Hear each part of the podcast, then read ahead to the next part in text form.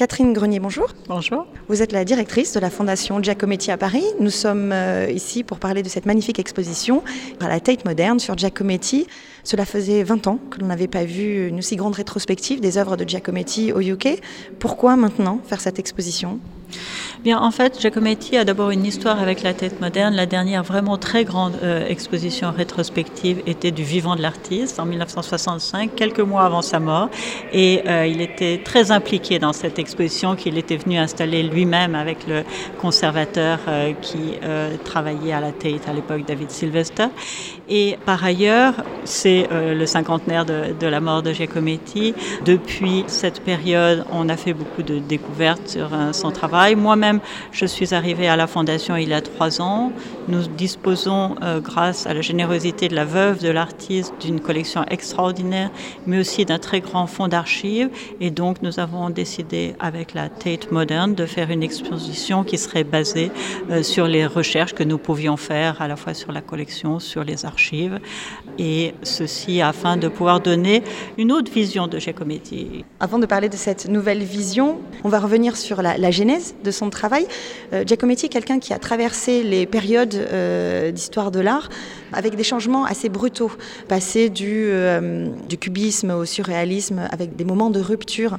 Est-ce que c'était dû à une recherche esthétique personnelle, au mouvement du moment? Oui, euh, Giacometti, c'est quelqu'un qui n'a jamais voulu être inféodé à aucun mouvement artistique.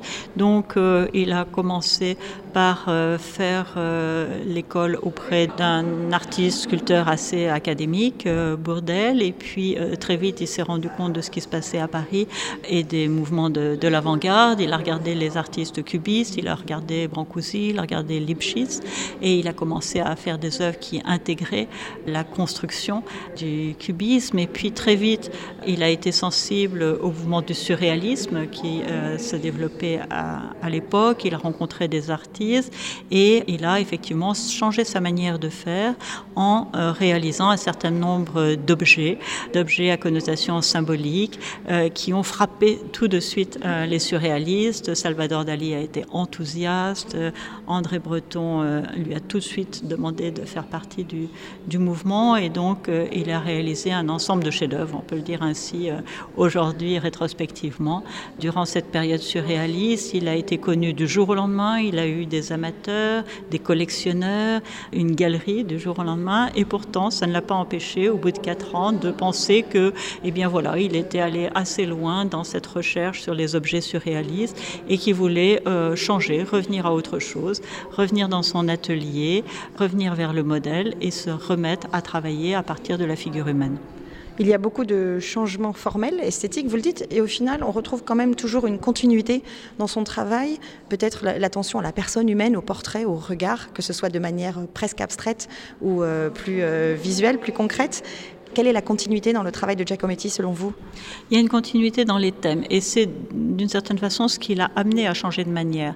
Il est fasciné euh, effectivement par le corps humain et notamment par euh, ce qui euh, dans le corps humain sont les parties dans lesquelles réside la vie et donc la tête, les yeux sont quelque chose de très important. Giacometti était obsédé par l'idée de la mort et il cherchait en fait, il fouillait le, le corps humain et les visages à la recherche des, signes de vie.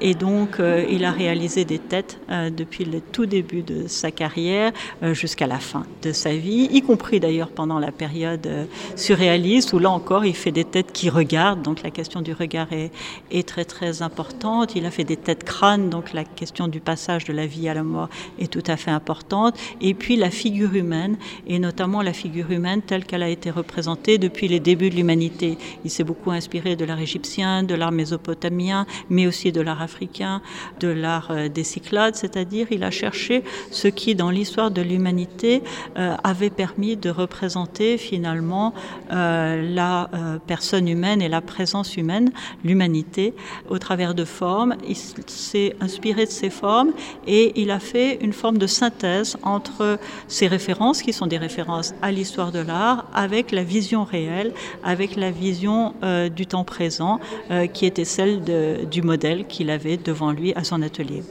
parler maintenant de recherche, parce que c'est un peu le principe de la fondation Giacometti euh, qui est à Paris.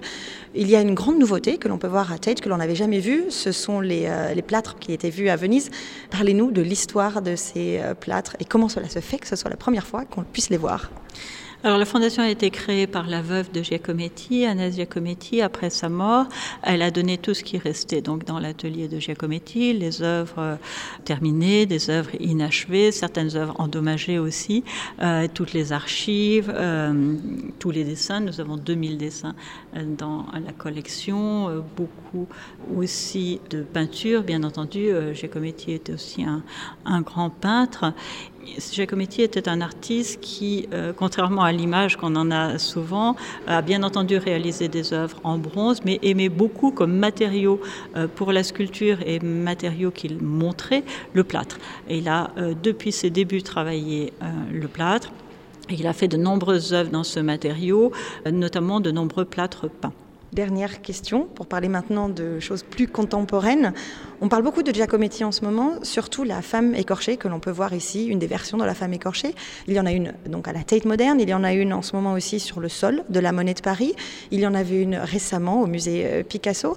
En quoi pour vous Giacometti est encore un artiste extrêmement contemporain?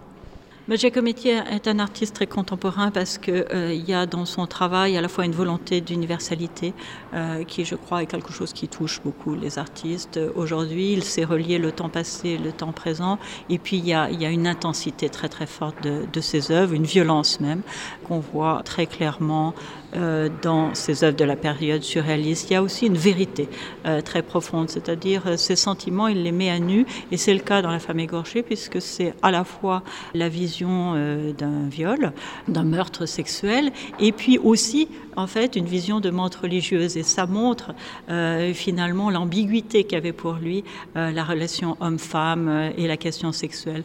Donc il délivre là finalement une part de, de, sa vérité au travers d'une œuvre incroyablement synthétique et en même temps incroyablement frappante parce que c'est un sujet qui est quand même très très rarement abordé par les artistes.